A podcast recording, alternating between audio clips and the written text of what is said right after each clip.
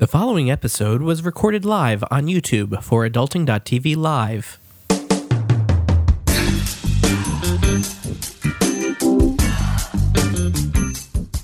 Welcome to Adulting, the podcast where we want to adult every day. Download episodes at adulting.tv.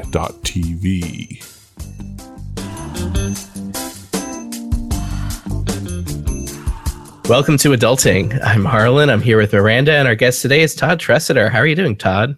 Doing good. Good. I, I got through the hassles of getting on. That's a good thing. yeah, we're starting a little bit late today. It's always uh, it's always fun dealing with uh, Google Hangouts when we're broadcasting. But hey, it's live. It's fun. It's what happens, and you do what you do. So we're we're just here and happy you're here. All right. Thanks for having me. Sure. So, um, tell us a little bit about Financial Mentor first. I want to talk a little bit. About, I want to hear a little bit about your site. Uh, well, Financial Mentor is a little different than most personal finance blogs in that it's uh, what I call advanced retirement planning and advanced investment strategy. So it's next step once you've been through the frugality blogs and you've learned the basics of investing and things like that. So it's more advanced material. Okay, great. I think we're going to touch on some of that advanced material, but it's probably going to be in a little bit di- different direction. Uh, I really like the idea of talking about setting goals um, that make sense for our our younger, um, you know, the, those those of our the, the part of our audience that's in their twenties and thirties think a lot of us are really struggling setting goals that make sense for our financial future and then getting on that path. It just seems really hard to get started. Yeah, I I mean if you're not clear what you want out of life and if you're not clear what you stand for, I think the real issue is clarity, right? It's really easy to be vague about it. It's really easy to say, hey, do I want lifestyle? Do I want to be spending? Do I want to acquire the nice car, the cool clothes, have the hot dates? Do I want to save the money and work towards financial independence? These are decisions you have to make, you know, and it requires clarity about what you're going to do with your life. And, you know, from my perspective, it's like life looks really short. You know, I mean, I'm gray, you know, you can see the gray and everything. Yeah. you know, once you get here, yeah, once you get here, it's like, wow, how did that happen? It was so quick you know and it's it comes as a total shock and and like behind this gray is a really young guy. I mean i still don't i don't i look in the mirror and i'm shocked. So you know you, you got to kind of look at it and go yeah the, i mean it's a cliche but this journey's a lot shorter than we ever think when we're in our 20s or 30s we think we're bulletproof and it's going to go on forever. And uh, so you've got to kind of look at it and, and think long term. Um, it's the contrast between short term and long term thinking that i think causes problems. Like you know you can blow it off. You can blow off your financial planning and your wealth building for a day a week month two months doesn't matter right? But when you start accumulating those days into weeks and weeks into months and months into years it starts having a material impact. Yeah yeah, I think I think one of the things we discount a lot of the time is the opportunity cost that involves uh, the time and, and, and figuring out. And, and we always say, oh, we're going to have time to do that later, and I can I can do that another day, or there's plenty of time ahead. What you were saying, and I know that looking now and looking back on things, um, and you know I don't have the gray yet, but I'm getting pretty close. I'm I'm waiting any day now. It's I'm going to have that gray hair appear, and I just and I I, you know, I kind of look back and I'm like, well, um, you know, there there are things that I wish I had done differently. Um, for the most part, I'm pretty happy with the way my life is going right now. But a lot of that has to do with what you were talking about. About uh, six or seven years ago, I sat down and said, "Okay, what matters to me, and where is that that clarity? Right, what you were talking about, and what matters to me, and what do I want things to look like, and then what do I have to change about what I'm doing in order to get there?" Yeah, yeah, yeah. So going back to what you were saying about short term and long term thinking, I think a lot of young people are focused on the short term because there's a lot of urgent issues that they're dealing with, whether it's trying to find a job or trying to find a better job, trying to make the money that they're making last through the week or the pay period so that they can actually live and afford to afford to eat and afford to live where they're living. Um, trying to figure out who they are in in their relationships all these things seem a lot more urgent and need to be dealt with right away so how do you break away from that dealing with all of the urgent needs that you have and f- giving yourself some space to focus on the long term thinking. You know, what do I want out of life? And then how do I get there? How do you make that switch? I don't see it as an either or or having to do a switch. You know, that's part of I mean, you're dealing with a little bit of a freak of nature here, you know, in talking with me, and that that's always been kind of my bent. Like I've always had that engineering mind that puts two and two together and does the planning and sees how the puzzle pieces fit together. That's part of why I found so much pleasure in being a coach for so long. Is I love working with people on stuff. It's really fun for me to go and work with other people, and they go off and do the work. Right? I just do all the planning and all the the clever creation. They do the hard work of living their lives and and actually creating it based on those plans. Um, so I'm probably not the best answer for that question, to be totally frank, because um, it was never an issue for me. And then the coaching clients that come to me, they want that. And so I'm not running into that issue that much. So I'm sorry I'm not delivering a better answer on how to come up with that. I think that's uh, I think that's a real it's a it's a real answer, and I think that's what's most important. And yeah. you know, I so I, I how think, about this? I'll give you another real answer. It's hard. Yeah, it's it hard, hard. You know, it, I mean, that's exactly right yeah some of these things are challenges and you know you just got to set aside the time and do it and and prioritize it and the other thing too is you got to get the principles right you got to understand how some of the stuff works so like you know you guys have strong financial backgrounds and you both know there's there's the studies out there if you're compounding at say 10% a year and you wait seven years to get started you lost a whole doubling period right? And so that's the difference between being, you know, hitting age 60 or 50 or whatever you want to be financially independent at age 40, 35, whatever that date is, you'll hit there with half as much money if you drop one of your doubling periods. Half as much money is a big deal. You know, that's the difference between 500,000 and a million or the difference between a million and 2 million just because you waited 7 years to start. It's a game changer. Yeah, and that ties in with a lot of recordings that we've done lately where it's just just get started. Don't don't wait because you're going to miss these opportunities. Um, so uh, going back to clarity, what what does a what does a clear vision for someone's future look like? Uh, how do they how do they know it's clear and then how do they decide something like well, I want to retire when I'm 45 or I want to stop working when I'm 55. How do you make those decisions and just, just determine what's important to you and what you want to do?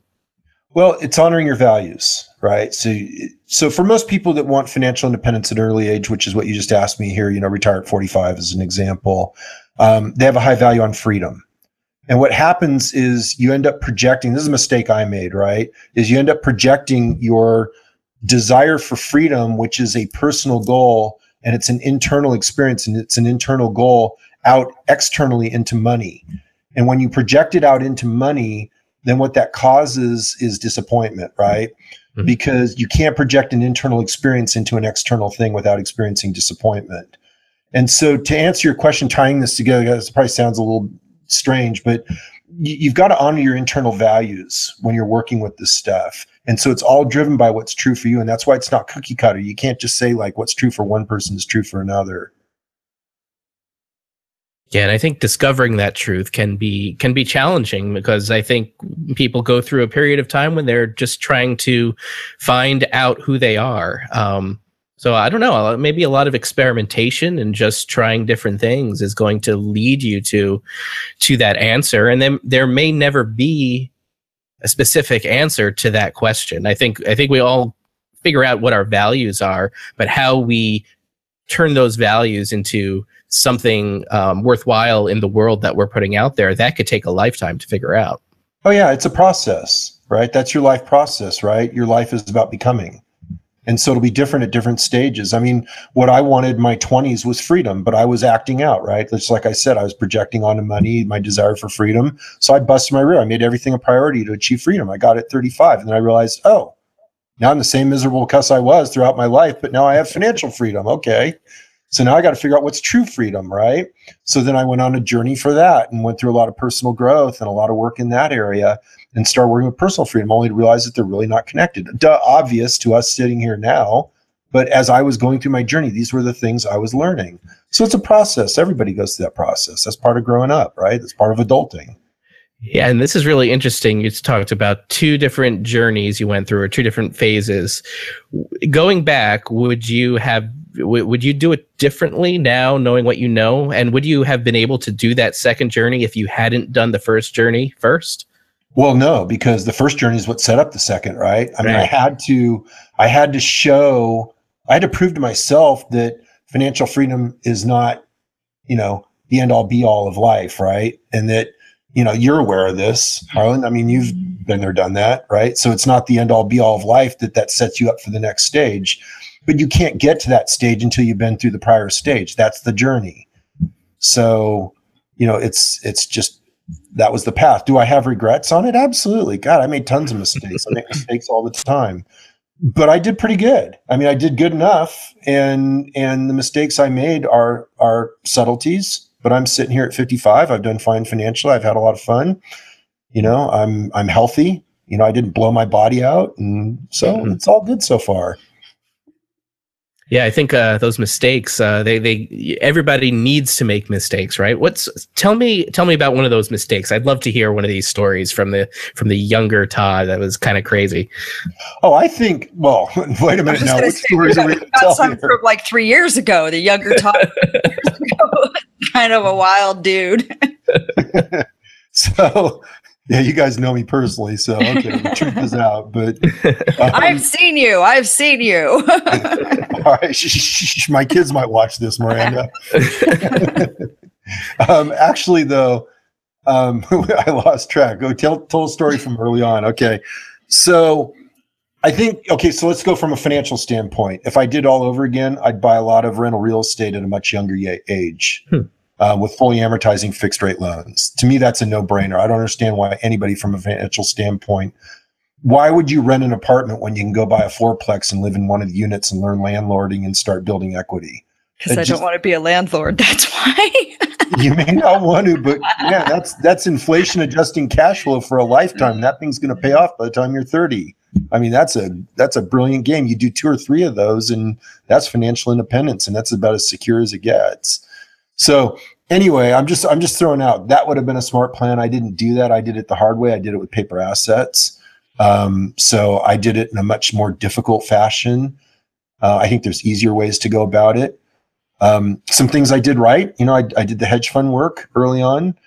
Um, God, what else? I like the fact that I played a lot when I was younger. Didn't get married until my middle 30s and had kids then. So I thought that worked really well for me. That wouldn't work for everybody else. Um, so I don't know. I mean, uh, sorry. no, no, no. I like, no, I like that though. I like, I like that. Um, you know, you can kind of take that look back and and see that um, there's some different things that you wish you had done. And I, I, think we all have done that before. And I think we all have different priorities. Because, you know, when you're talking about it, you're like, oh, why doesn't everybody be a landlord? I'm like, I don't want to be a landlord. Um, but, but I think, um, you know, part of, you know, what I, you know, I used to kind of regret the fact that I had children so young, but now my son is going to be graduated from high school and I'll be 42 when that happens. And so then I'll have lots of time to still go out there. So I, I right. like this. Yeah, I like this way of you know looking back and say, well, maybe I would have done things a little bit differently, but how can I move forward and, and make the best of you know what I've got in front of me now? And I think yeah. that's something we need to think about too. Yeah, I wasn't. I mean, I wasn't even oh, yeah. capable of being a parent in my 20s, let alone barely capable in my Neither 30s. was I, but here we are. you know, so so I mean, I I couldn't even imagine. My brother, you know, he he got married straight out of college and had kids right away. I mean, they're grown; they're in their thirties. Mine mine are teenagers. You know, and we're only two years apart. I mean, that that's a huge difference, right? So while I was playing around and having a great time in my twenties and thirties, he was raising kids, and he would get, you know, he was noticeably jealous. And and now he and his wife are free to go and life's free and easy for them and it's casual whereas i'm in the throes of you know my kids are taking college entrance exams and we're having to run around and help them get into schools and life's crazy mm-hmm. you know so i don't know there's no right answer right i mean we can look at anything and come up with regrets but it's it's been a pretty grand adventure i'm i'm not complaining but yeah, I've made mistakes. I'm not going to sugarcoat it either. I, if you're going to play the game and you're going to play full out, you're going to make mistakes. But that's a heck of a lot better than not playing full out. I would I would sooner go for it and screw a bunch of stuff up, and at least enough comes out the back end good that it makes it worthwhile. Yeah, definitely. I agree. I agree with that. go make. Yeah, some, so I mean, a, a good right, theme to throw get out there and make some mistakes. You've got time to recover. yeah, you know, I mean, as long as you pay attention to risk management, right? I, that's the thing I always throw in is is have an underlying focus on risk management and don't really screw up big time, right? Like take. Yeah. So what, what do you mean by that exactly? Well, it came it comes from my investing background. Okay, so you guys know like I'm a hardcore investing nut, right? That's where and mm-hmm. so what happens is when you really deep dive into something, you find truths and all of life in it. Right. And so risk management is a principle. So like as I teach investing, your goal is to make higher so here you can see it in the picture, higher highs and higher lows, right? But it's never a straight line, right? You know, you have setbacks and then you recover, you go higher highs, higher lows. And that's the goal in investing. And that's created by having good risk management if you have bad risk management, what'll happen is you'll go up and then you'll zigzag down hard and maybe you'll go up a little, then you come down a little, then up, and then you'll zigzag down hard and you'll have these setbacks. And that's that's what an equity line looks like when it's poorly risk managed. Well, the same concept applies to your life, right? If you make smart risk management decisions while always playing for the aggressive win, then over time you compound and you build a better and better life and you constantly grow upward. Um, but if you take really stupid decisions, so like I'm an extreme skier, right? I go helicopter skiing, and uh, I was in the Jackson Hole ski, uh, steep and deep ski camp, you know, where we ski couloirs and stuff. Yeah. So like I do all this kind of stuff, and I do extreme ventures, hiking and backpacking and all this stuff. But it's always risk managed.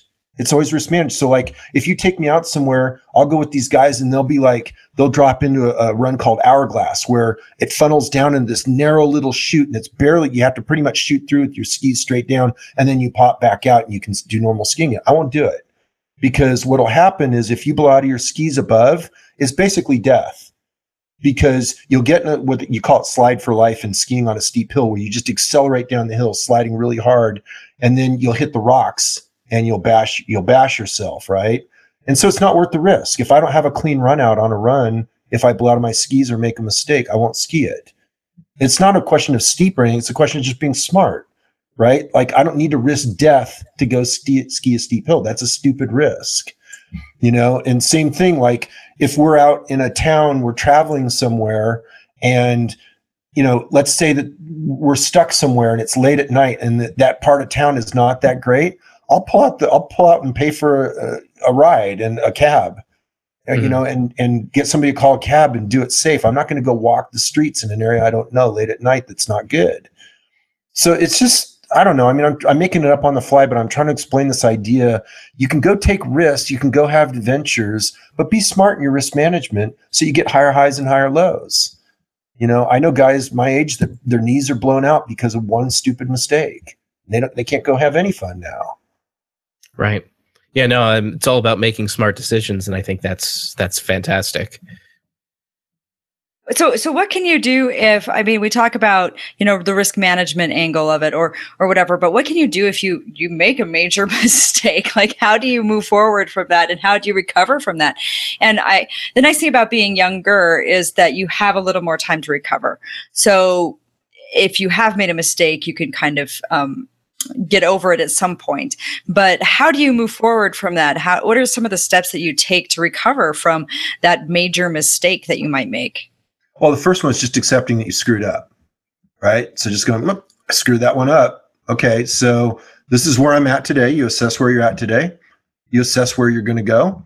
You build your plan and you move forward. I mean, it's no different than somebody who's 20 year old didn't make a mistake. They're still going to do the same thing. You're going to assess your goal, where you want to go. You're going to design your plan to get there based on sound principles, and you're going to begin taking action on that plan. It's no different if you blow it. The key point is just your recovery time. Successful people make lots of mistakes, but successful people have shorter recovery times, mm-hmm. right? When you blow it, you wash out and then you come back quicker. Coming back quicker is, is, a, is a key hallmark. So does it take practice? I was just gonna say, does it take practice? Do you have to screw up a lot to get to the point where you can recover faster? I I guess so. I'm pretty experienced at both. you know, I mean, I I made lots of mistakes, but again, if you're managing risk, You know, if you're careful, risk management happens on the front end. You know, like I was explaining, like the ski run example, right? The decision's made at the top of the run. Every pilot will tell you the same thing, right? The decision in pilots, you know, there's decisions you make that are not recoverable that are not recoverable if you go down a certain path. And so the prevention is up front in the detail and the decisions that you get yourself into. And same thing in skiing, it's the same thing in investing, it's the same thing in life. And so you, have got to take risks, but you got to take intelligent risks. And what you want to do is you want to play for the big win, right? So this goes down into the, the math of how wealth is compounded. It's the math of how you compound your life too, right? Expectancy mathematics. And so you're looking at the idea of playing for the big win and always trying to control the losses so they're small. And so when you do that, what happens is you get that rising equity curve.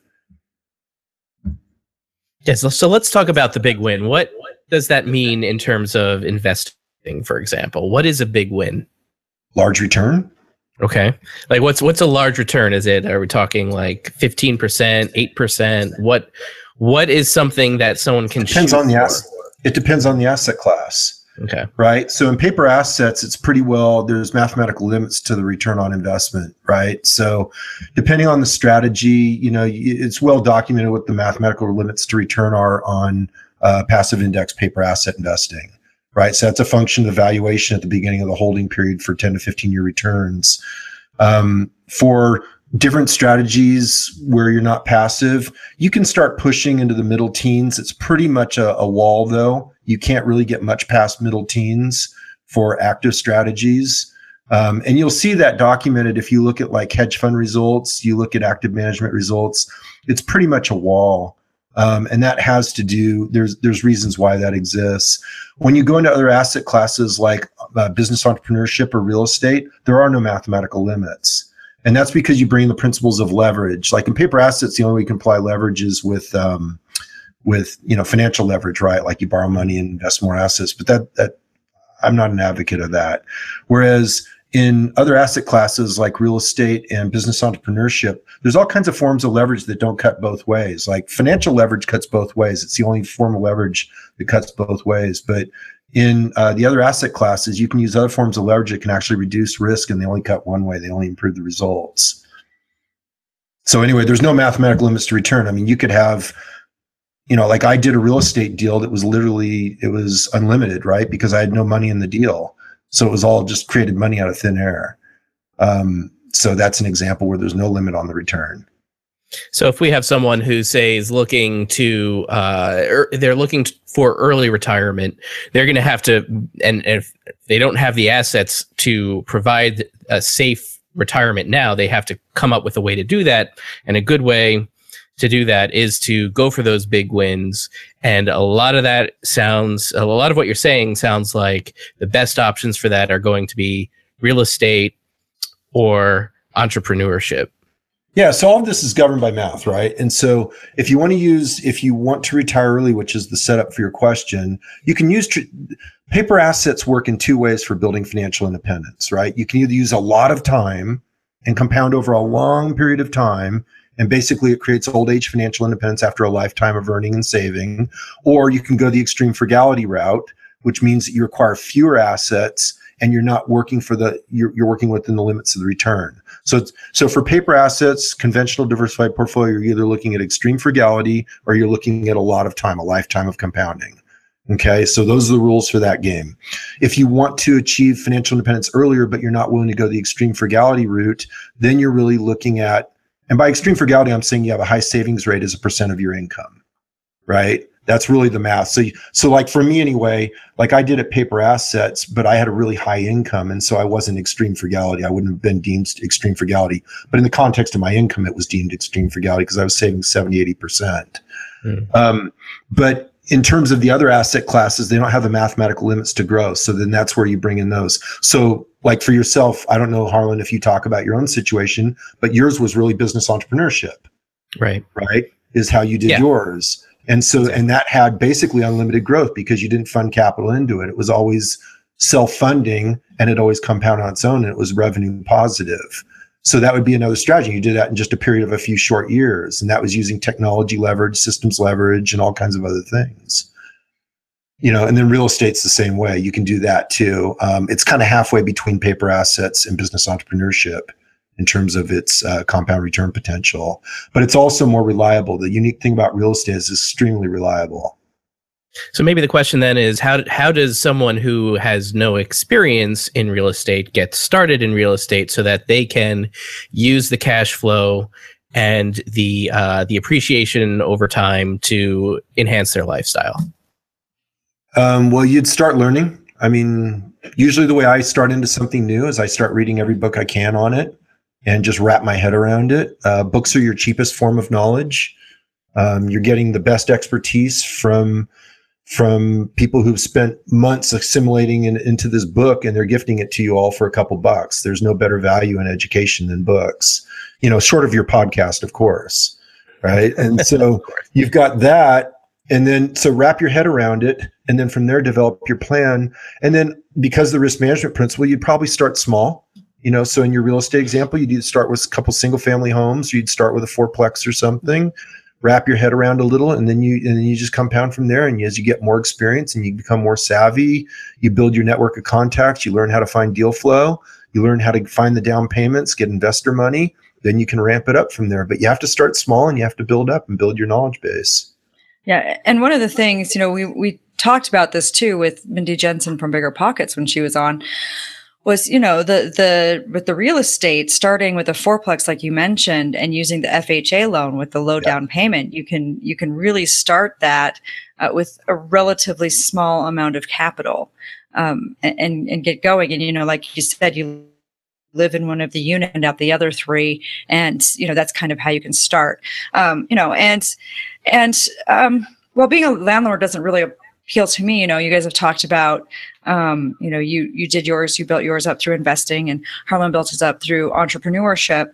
Um, and even though i don't really have like financial independence from the the standpoint of i don't have to work anymore um, i've kind of built a lifestyle that i enjoy um, and that i get mm-hmm. to go i get to travel.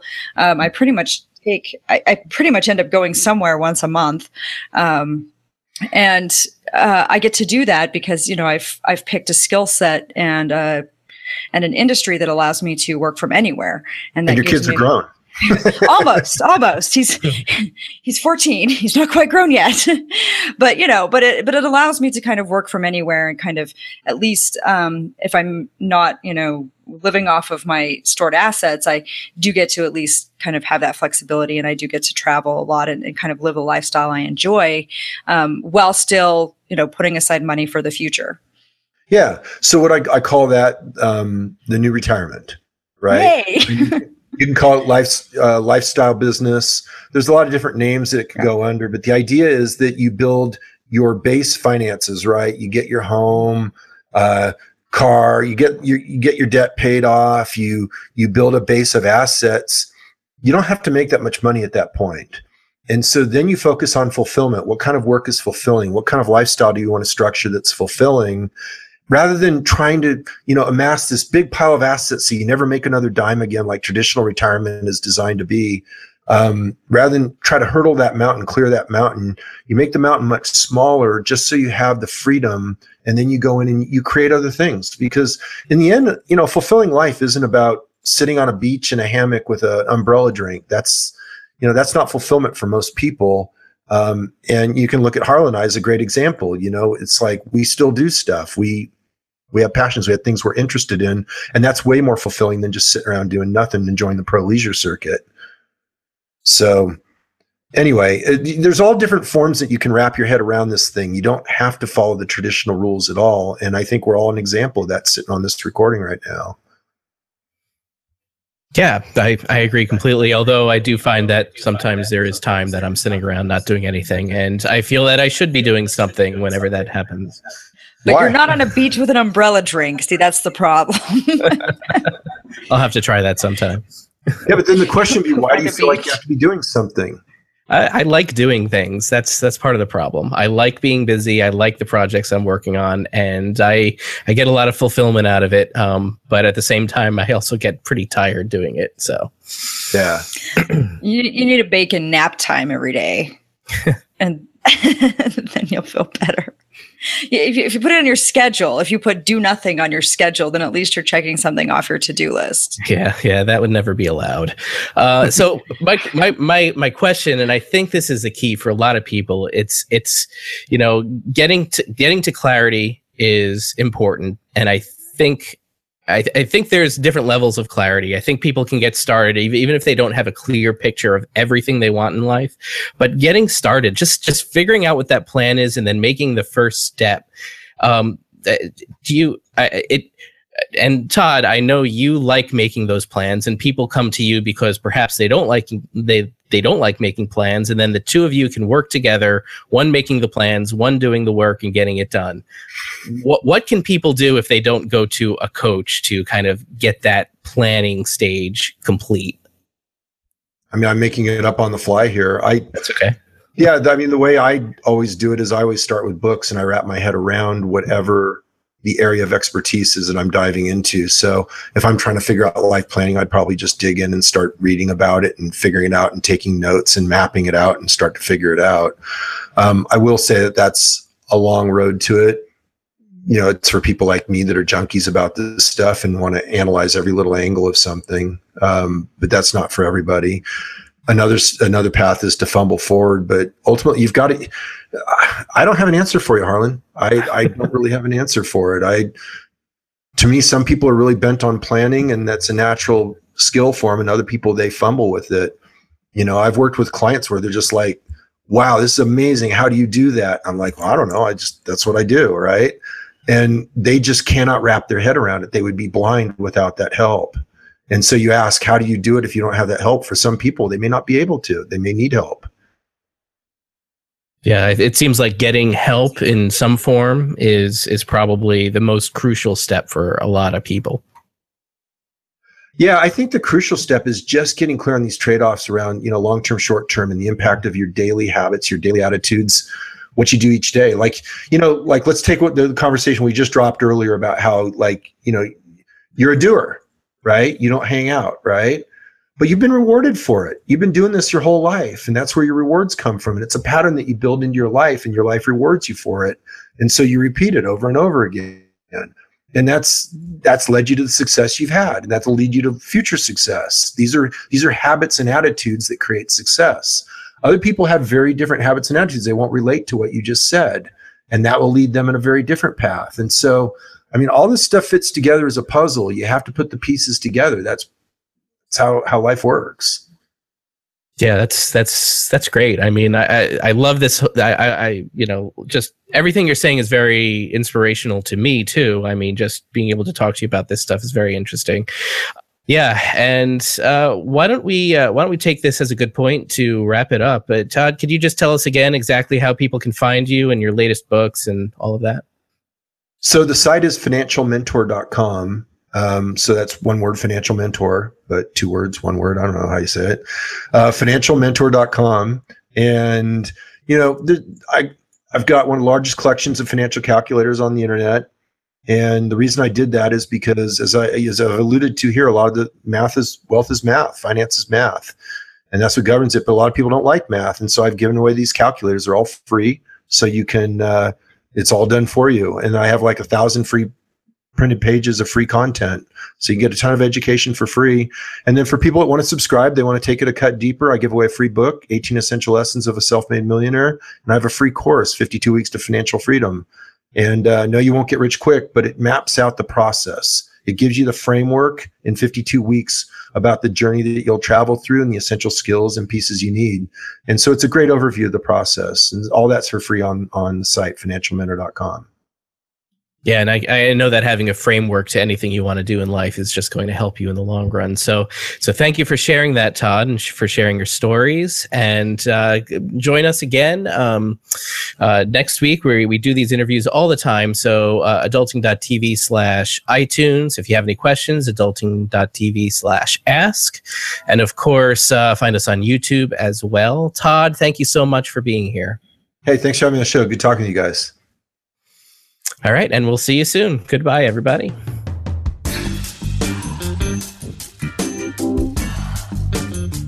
Thank you for listening to Adulting. Find resources for this episode or download other episodes at adulting.tv.